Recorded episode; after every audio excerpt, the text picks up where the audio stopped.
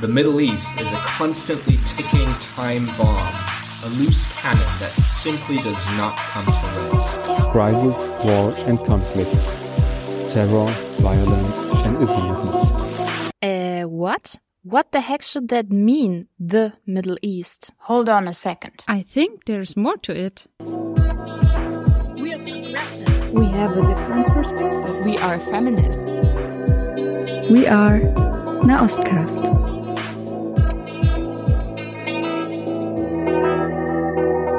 We are Nahostcast.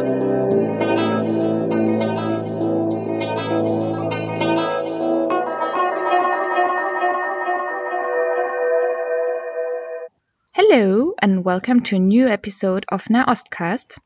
We start the year now with an episode which was produced as a part of the Aswatuna Our Voices program in the last year. And Julia and me, we discussed together with Layal from Lebanon and Hajar from Morocco, and our other guests you will get to know soon, about power dynamics in queer relationships.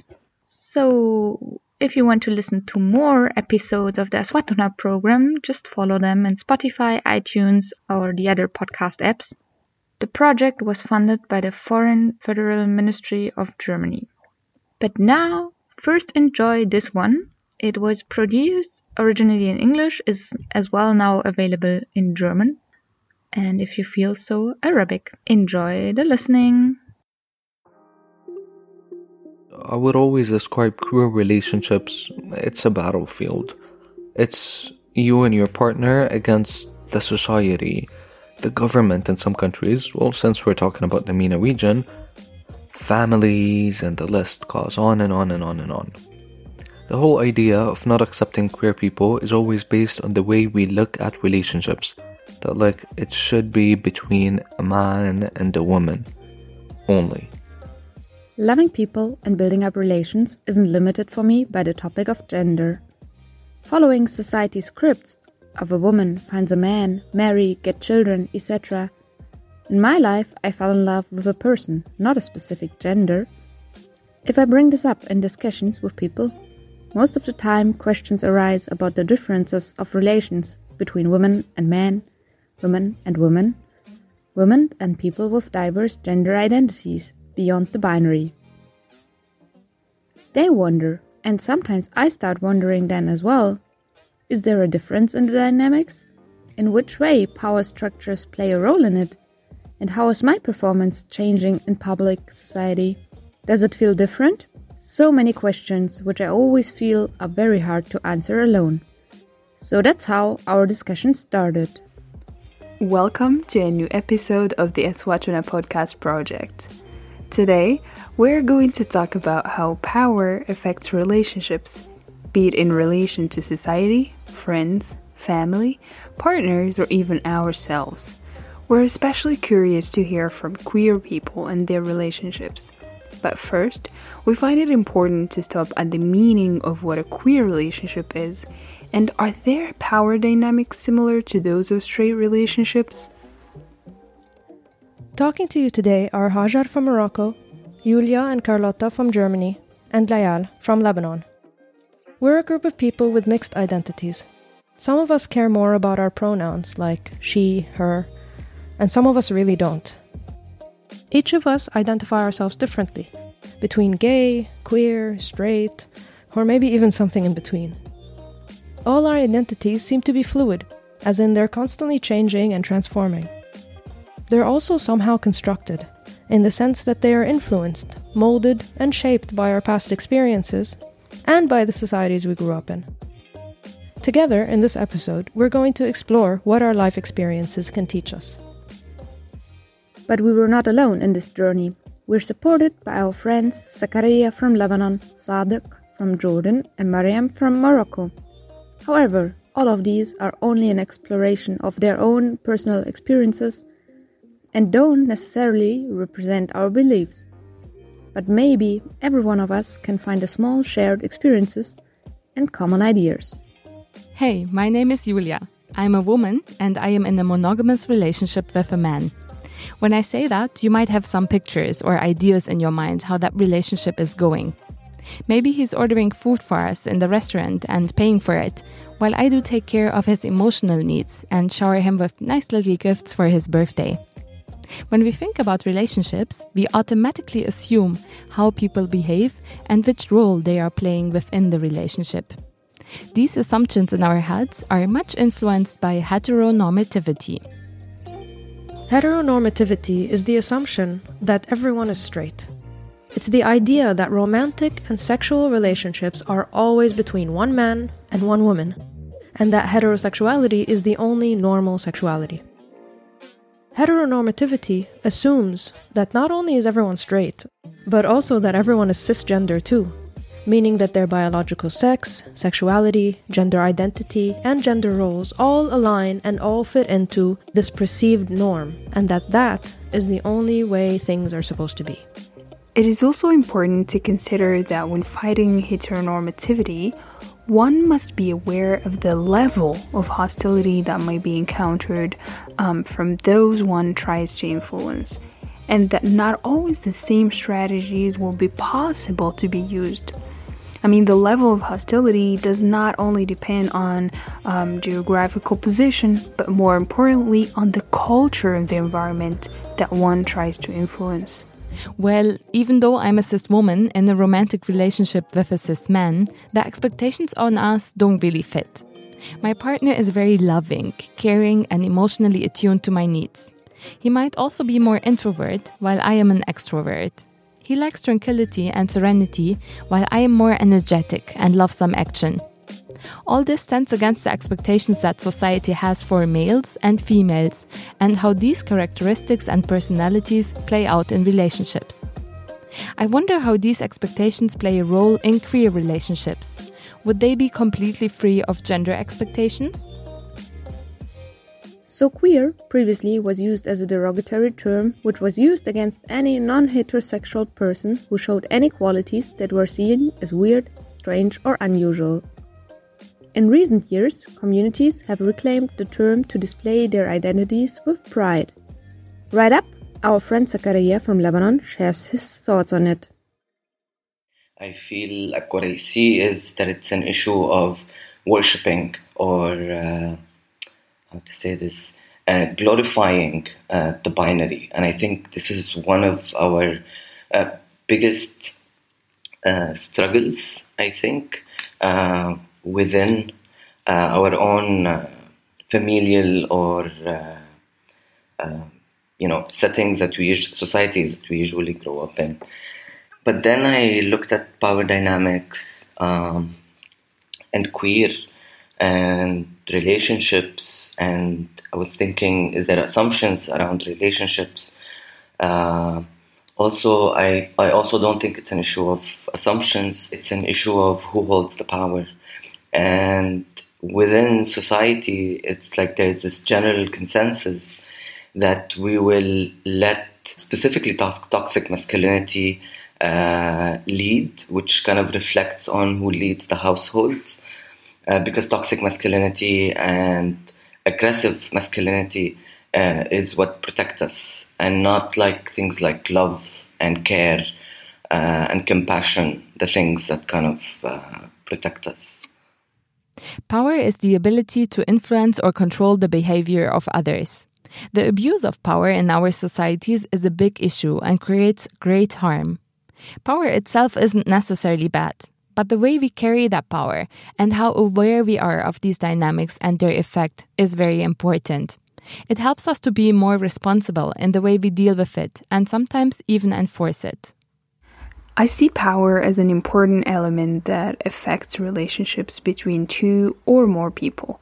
Um, the way different people or groups interact with each other is a whole sociological study um, itself and um, life defining for our everyday life experience since it's um, depending on the combination of society's categories such as gender, race, class, age, health, um, religion, and so on. Even if sometimes there's no violence expressed explicitly. In some cases, it's the fear itself that silences people from expressing themselves. The power that heteronormativity holds over any expression of queerness is a way of silencing the very differences that make us who we are. It's very important to recognize the power exerted on us by our societies, no matter where we grow up. Let's listen to our dear guests Zakaria from Lebanon, Sadiq from Jordan, Mariam from Morocco, who are telling us about how, in their opinion, power dynamics play a role in queer relationships.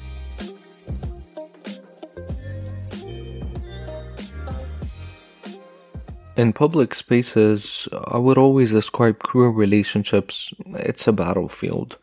It's you and your partner against the society, the government in some countries. Well, since we're talking about the MENA region, families, and the list goes on and on and on and on. The whole idea of not accepting queer people is always based on the way we look at relationships. That, like, it should be between a man and a woman only.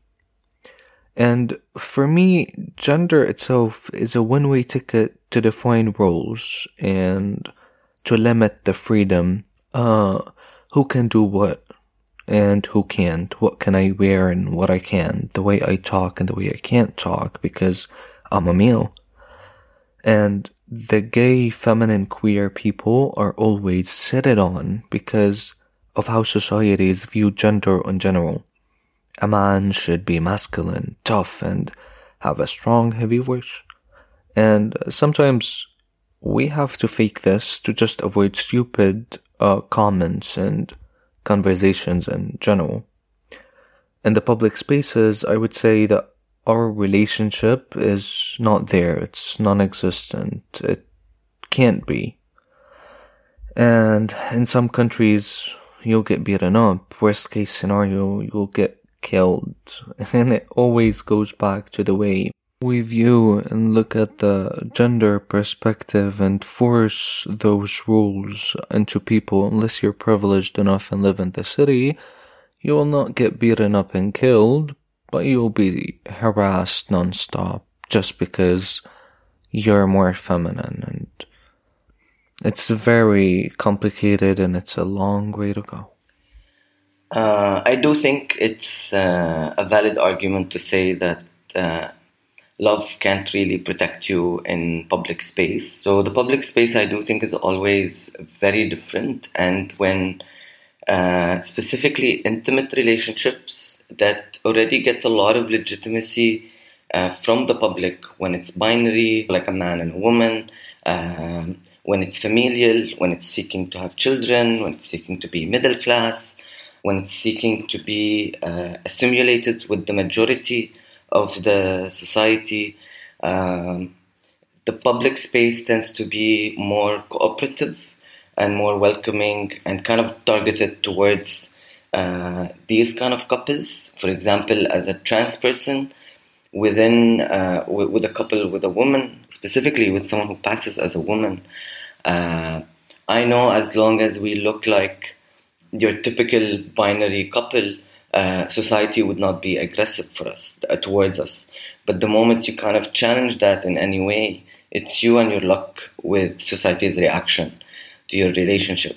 Because definitely people don't like it when you shake the status quo uh, in dynamics. And I think not shaking the status quo uh, and working, yani, supporting the status quo ends up being the biggest holder of the power, which I think people end up being complicit to oppressing kind of diversity and uh, coupledom without uh, realizing.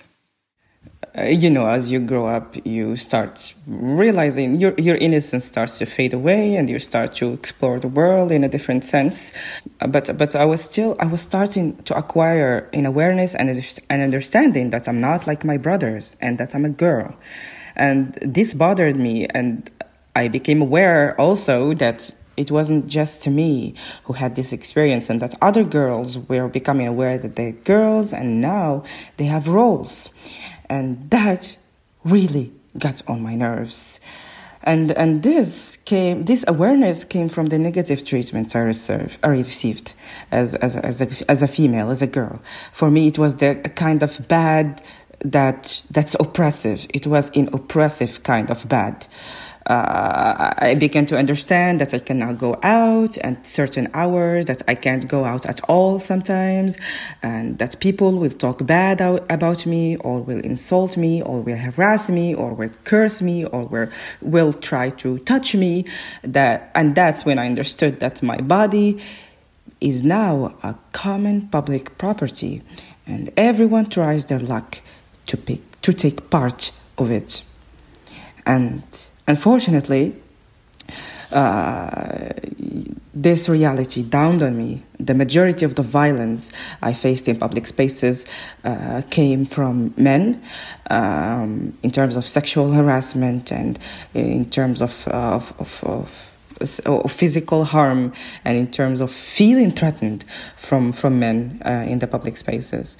Um, but Women also took part in that violence, from, from denying me my right to access public spaces, to, to take part in, in public life, to be out there.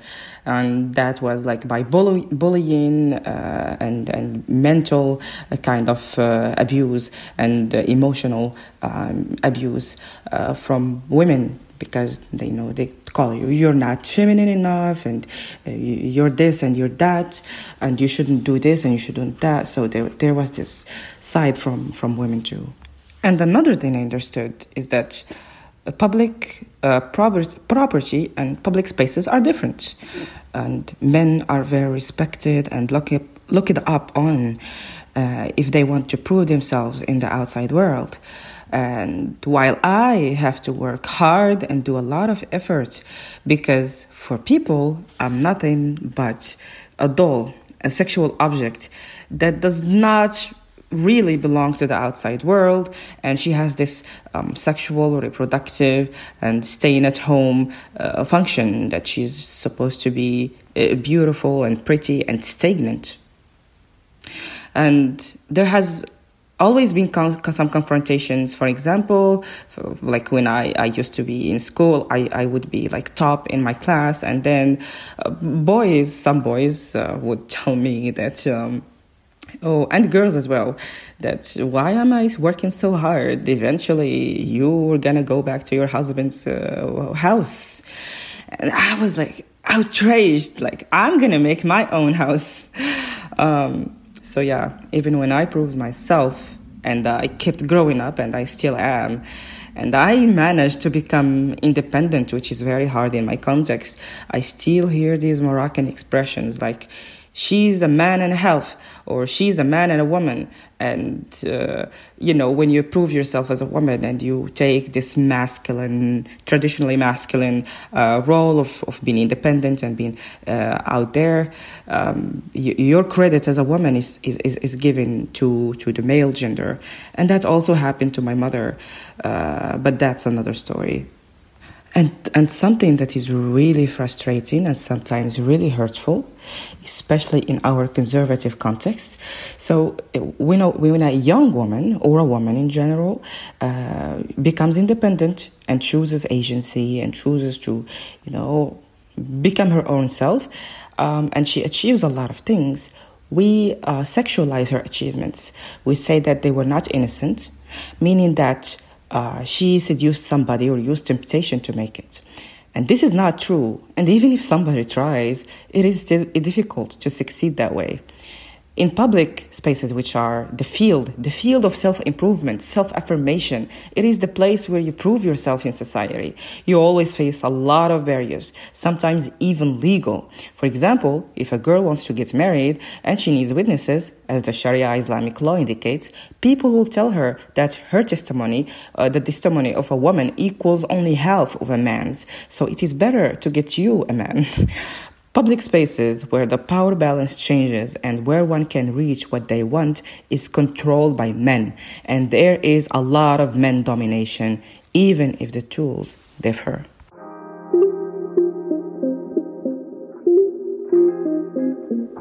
As for the experience I had with gender roles in private spaces, it was very severe.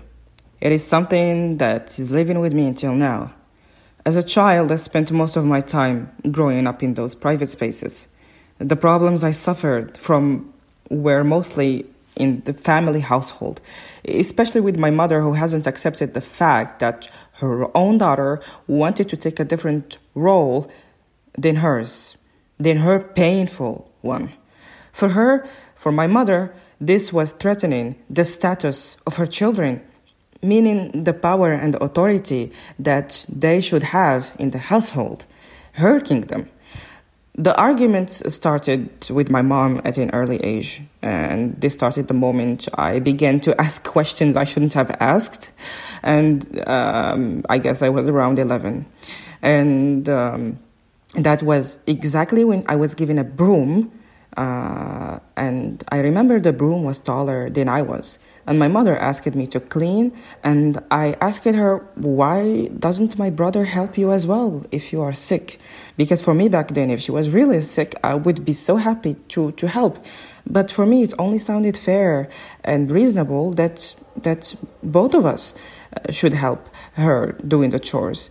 Um, but my mom had a different idea. For her, it was a shame for a boy to do that type of work.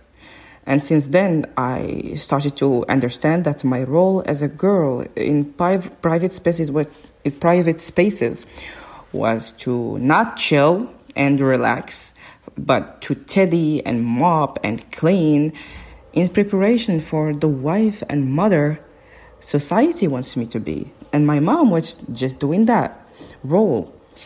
And so I didn't want to be that. And no one asked me, what do I want to be in the future? Um, and there was a lot of injustice I faced and a lot of violence because of my rebellion against these gender roles. And there was a lot of under- underestimation as well because I used to um, see a lot of paradoxes in how my parents treat me compared to my brothers because they simply are males. They had to have higher authority over me, not only in roles and tasks, tasks but also in power.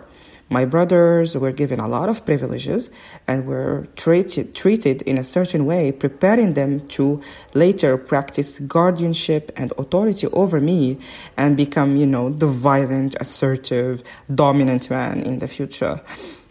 So uh, they would be asked questions like, Go get your sister where is she? Where did she go? Why is she still out there until now? Although it's not not, not even after past the, the, the sunset.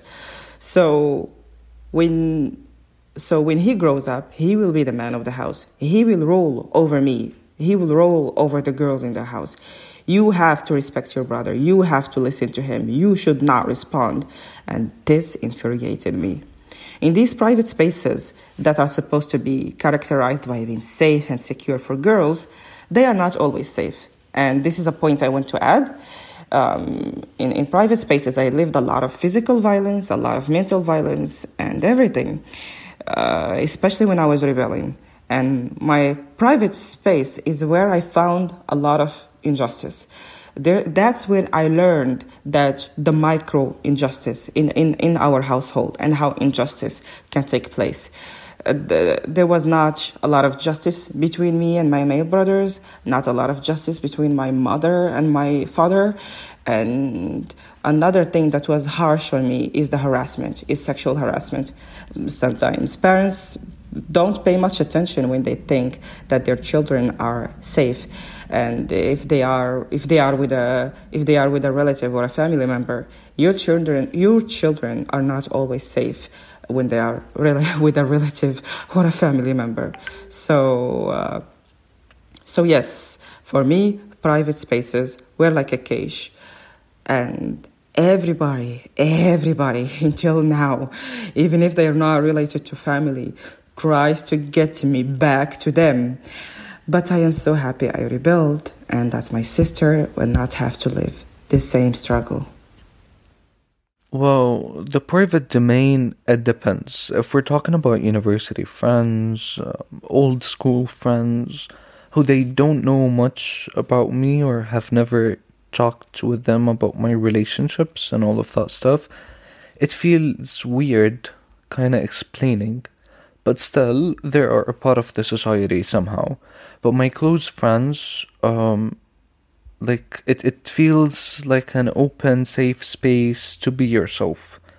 And it's the only times I'm actually myself without the fear of judgment and without the fear of being feminine and being myself. Um, and I think it's because each and every person who's queer or open minded, they did the education themselves. And uh, I think that's the problem uh, with the public domain that we fear bringing this topic to the table and talking about it and explaining it in general. So it's definitely safer than the public domain. I don't think in private spaces with the like when I thought about the question, I reached a place where I was wondering like is it about society's assumption about gender roles? or is it society's assumptions on coupledom in general? Which I do think it's kind of um, it looks different between the queer community and the hetero cis community, uh, but I always feel like there's a way uh, for couples to be. Uh, even in private spaces like their own home, when there's other people around, private spaces when they're visiting other people, um, I think even if the binary is not the question, uh, the coupledom becomes the question. And are you being couple enough for us to love this couple and kind of helps us admire relationships? Or are you going to be in a couple that makes us question if relationship is something uh, that it's doable even within the queer uh, community. But I think when you're a queer couple and the dynamic of cis male, cis woman is not there, uh, people tend to also not even put you within uh, that frame. So you're kind of always being treated like a queer couple. So you're queer and you're kind of assumed that you're non-binary. If not in your performance, then uh, in your sex life. If not in your sex life, then must be in the dynamic. Uh, I do think that assumption is in the right place. But when it comes to what kind of a couple uh, dynamic is happening and interactions and confrontations, uh, that's something I think gets affected by the assumptions because people want to see relationships work. Um, because I don't think our parents gave us that opportunity, nor did you know the hetero uh, cis kind of uh, real dominant relationships have also told us that you know um, they kind of tell us that the chance of a relationship working is less than not working.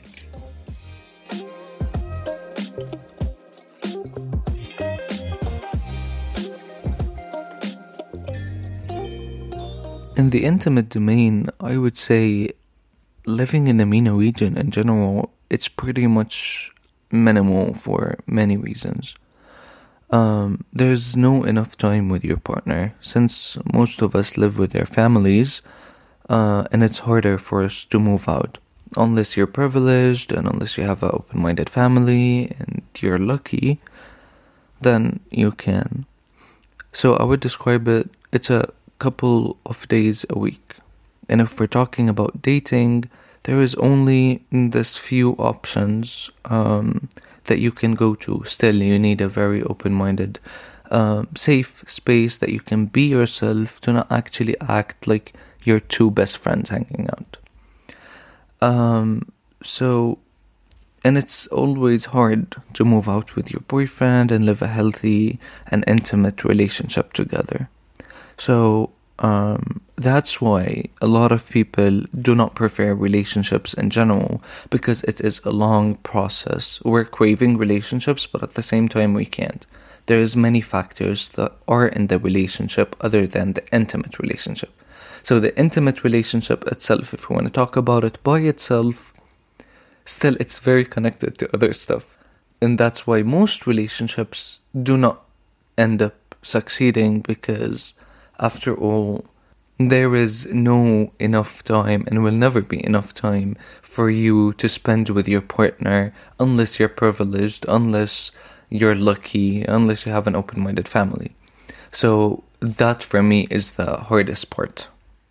Intimately, I do think in intimate spaces, when, like, let's say couples are alone, uh, I think there's a lot of factors that play in that it's not just assumptions around uh, the binary. I think it's assumptions uh, around like emotional capacity, confrontation capacity, because it takes a lot of work um, to kind of engage in a relationship that is uh, supposed to be quote unquote satisfactory now, tomorrow, uh, and kind of you're making that investment over the long term also for those relationships to last. Um, I think that puts the person in a in a kind of a time bomb situation where you're constantly getting evaluated uh, every day uh, within this couple uh, dynamic because you know not only you have to be good enough for yourself you need to be good enough for the other person also so i think assumptions of also emotional capacity can play a big role. And I would, you know, one can say that, you know, the majority of masculine people tend to deal with emotions this way, or the majority of feminine people tend to deal with things this way. Uh, but I'm really coming to realize that uh, it's so complex how everyone holds a little bit of everything. Uh, and I think it's a matter of the the elements around you and what do they allow you uh, to kind of push in that moment and what kind of a person to be in that moment. So if you are threatened and you know you have learned mostly kind of toxic masculine tools of uh, responding to threat, then you of course you're going to be toxic. You're going to perform a lot of toxic masculinity. Uh, but I do think that, uh, or if you have seen mostly as a response to emotional uh, neglect, uh, if you've seen these responses in certain way, you might resort to them, which is why I think it's an effort of unlearning uh, a lot of the also assumptions of how to deal with each other.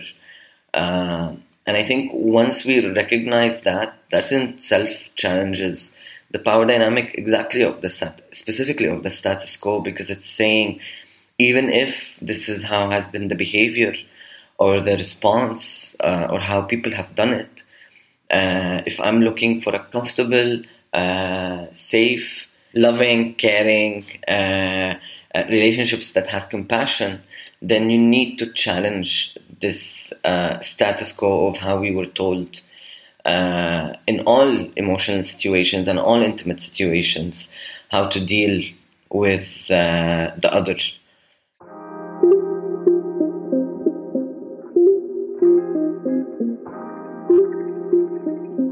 Challenging the status quo.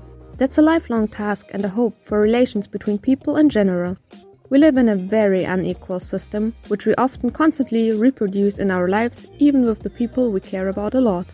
Making these structures transparent and sharing our experience in our attempts to de deconstruct and to act different is a big step. Realities are diverse, complex, and intersectional. It's a lifelong learning process for everybody.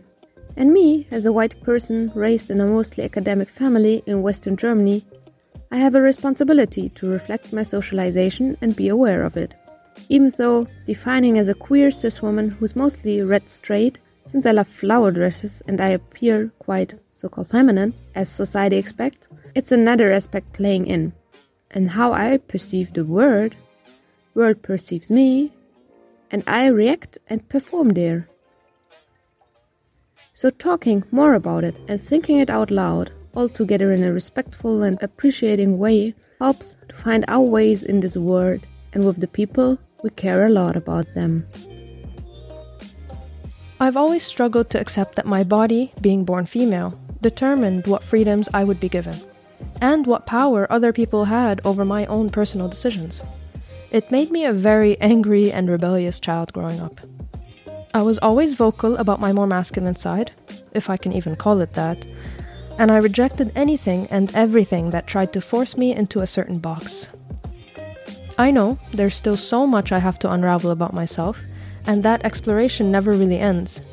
But I do strongly believe that we do not only have to shake up the status quo, but I think it's time we shatter it altogether. Maybe being in a straight relationship and falling into the typical accepted heteronormativity, it is not as easy to explore our dynamics as it is in queer relationships.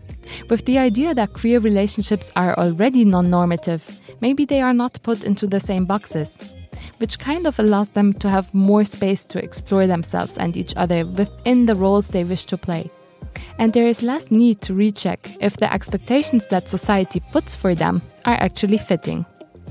Growing up in North Africa, where speaking about any sex related topic is considered a taboo, we acquired incorrect ideas about sex, gender, and sexual orientation, and sometimes confusing one for the other. I see that not knowing what a queer relationship is or what heteronormativity is is really not our fault. But not using the accessible tools we have nowadays is our fault most of what we um, learn today comes from the internet, and it is really high time to make good use of it. It's also very important to be curious about this and to read, learn, and clear any nuances we might have. Uh, I also just hope that the honest experiences and stories we heard today from Sadiq, Miriam, and Zachariah have helped in understanding how power affects queer relationships. Stay curious. You got some new perspectives? More questions are raised? If you feel so, please share them with us on social media. We're happy to hear from you.